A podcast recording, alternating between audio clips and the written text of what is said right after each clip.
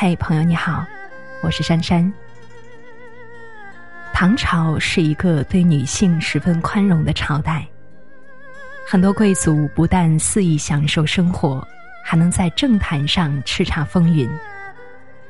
然而，唐朝开元年间，却有这样一位公主，她早早看透世间的繁华，在妙龄年华出家为女道士。她喜欢结交贫寒士子，是很多盛唐诗人的仕途贵人。她是女儿身，却成就了唐朝文坛的一段传奇。她用一生来证明。女人最好的人生，是活成自己。玉真公主，字迟莹，是唐睿宗的女儿，唐玄宗同母妹妹。她的身份尊贵无比，童年却十分悲惨。母亲窦氏是高门闺秀，因姿容婉顺，洞寻李泽，被赐婚给相王李旦做孺人。李旦继位后，窦氏被封为德妃，先后生下李隆基、金仙公主和李迟莹。身为幼女，母亲又深受帝宠，李迟莹的日子看似金尊玉贵，可事实上，她和家人每日活得如履薄冰。当时武则天势力庞大，李旦虽名为皇帝。不过是个傀儡。后来武则天登基为女帝，降封李旦为皇嗣，一家人的处境更为艰难。公元六九三年，更大的灾祸降临。武则天的宠婢韦团儿试图勾引李旦，却遭到李旦拒绝。韦团儿就含恨诬告皇嗣妃刘氏。和德妃窦氏说他们以巫蛊术谋害女皇。武则天勃然大怒，将刘氏和窦氏秘密处决，还几乎连累到李旦。幸亏有月宫剖腹鸣冤，受了感动的武则天才决定放过李旦和他的儿女。李迟莹的整个童年就在一次又一次的灾祸中担惊受怕。惶惶不可终日，也在一场又一场的政变中目睹一个个亲人被诬陷、被杀害。小小年纪，他就领会到了人生无常、世事森凉。公元七一零年，李迟莹的命运终于迎来转机。李隆基发动政变，杀了韦后和安乐公主，掌握朝廷大权。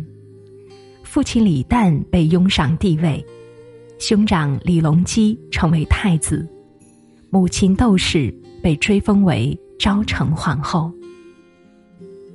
从此，李迟莹被封为昌隆公主，真正享有了公主应得的富贵和尊荣。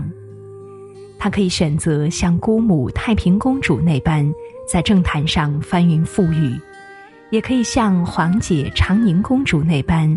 安享富贵，肆意玩乐。可是，看多了权力斗争和命运变迁的李迟莹，早就厌恶了权力场。她选择在二十二岁那年出家，封号改为玉真公主，开启崭新的人生。这个世间有太多的苦难和不如意，终我们一生对许多事都无能为力。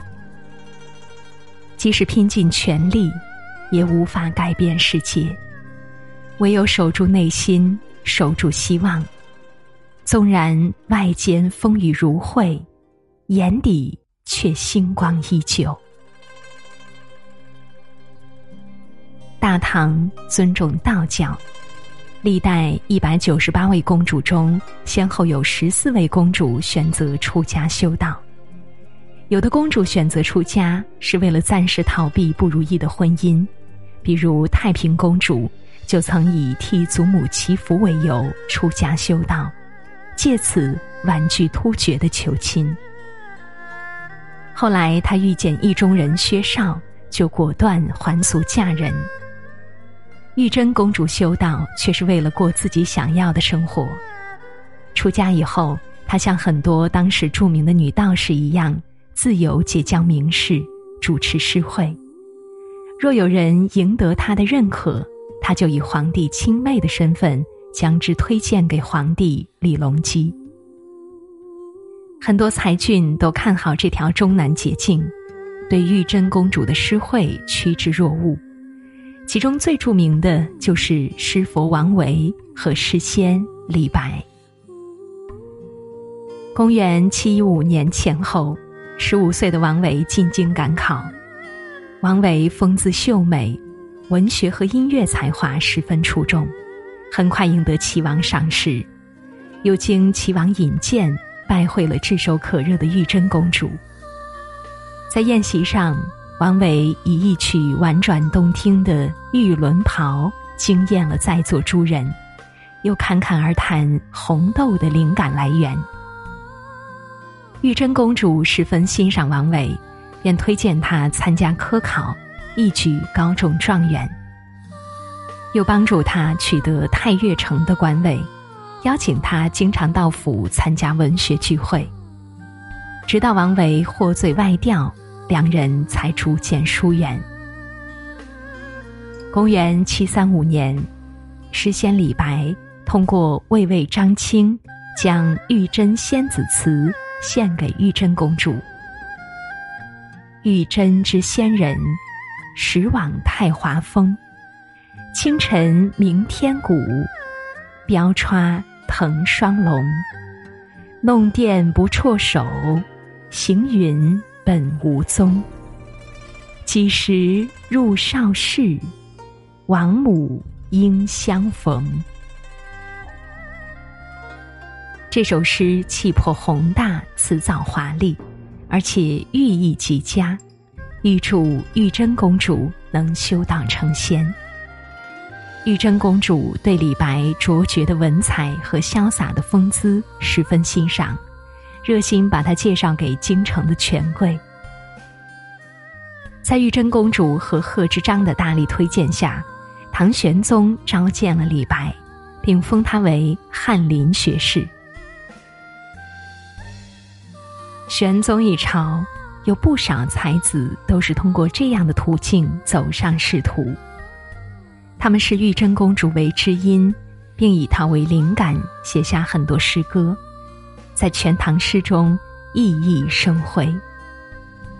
他的一生没有取得世俗意义上的成功，夫荣妻贵，儿女成群，却活得自得其乐。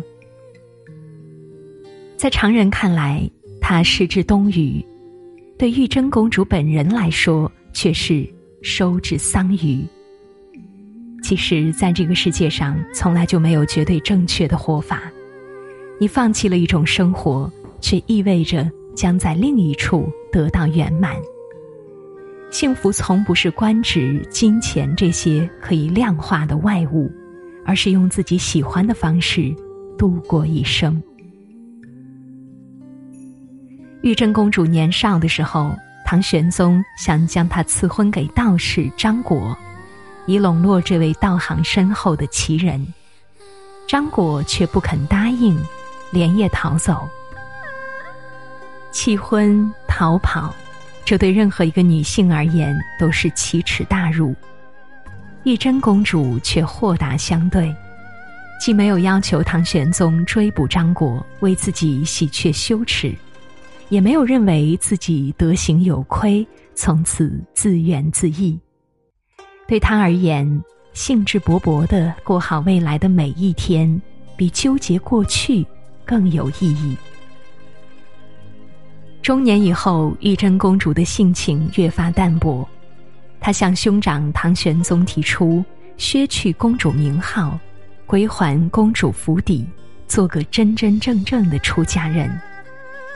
暧昧心切的唐玄宗却不肯答应。玉真公主委婉的表示：“我是高宗孙女，睿宗之女，陛下之妹。”身份并不卑贱，又何必使用公主名号，领有汤沐邑呢？请让我归还家产，祈求能以此延长十年之命。唐玄宗这才应允妹妹的请求。不过，公主尊号虽然削去，骨肉亲情却不曾改变。当唐玄宗因安史之乱被儿子唐肃宗软禁在深宫中时，别人都避而远之，玉真公主却主动陪伴在兄长身边，为他开解心事。他还放下身份，与宫女梨园子弟一起演戏娱乐。温暖玄宗的孤寂生活。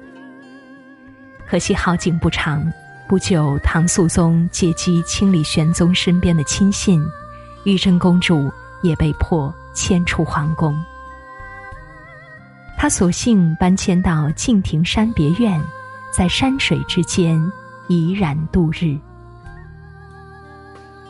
七十二时，她安然辞世，成为唐朝为数不多的。长寿公主能得享如此高龄，主要得益于她的豁达心性。人世间艰辛无数，我只淡然以对，一笑而过。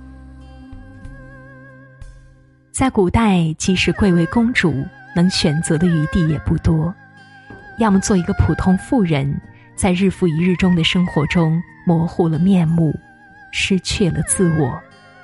要么如太平公主那般，在政治漩涡中步步惊心，时时在刀尖上起舞；如玉真公主这般逍遥自在的，却很少。究其根本，在于她看得透世事，选得准前路，不被世间荣华富贵耀花了眼，也不被世俗的偏见压弯了腰。独善其身，不妨害他人；行有余力，愿施以援手。守住本心，活出自己，就是最好的人生。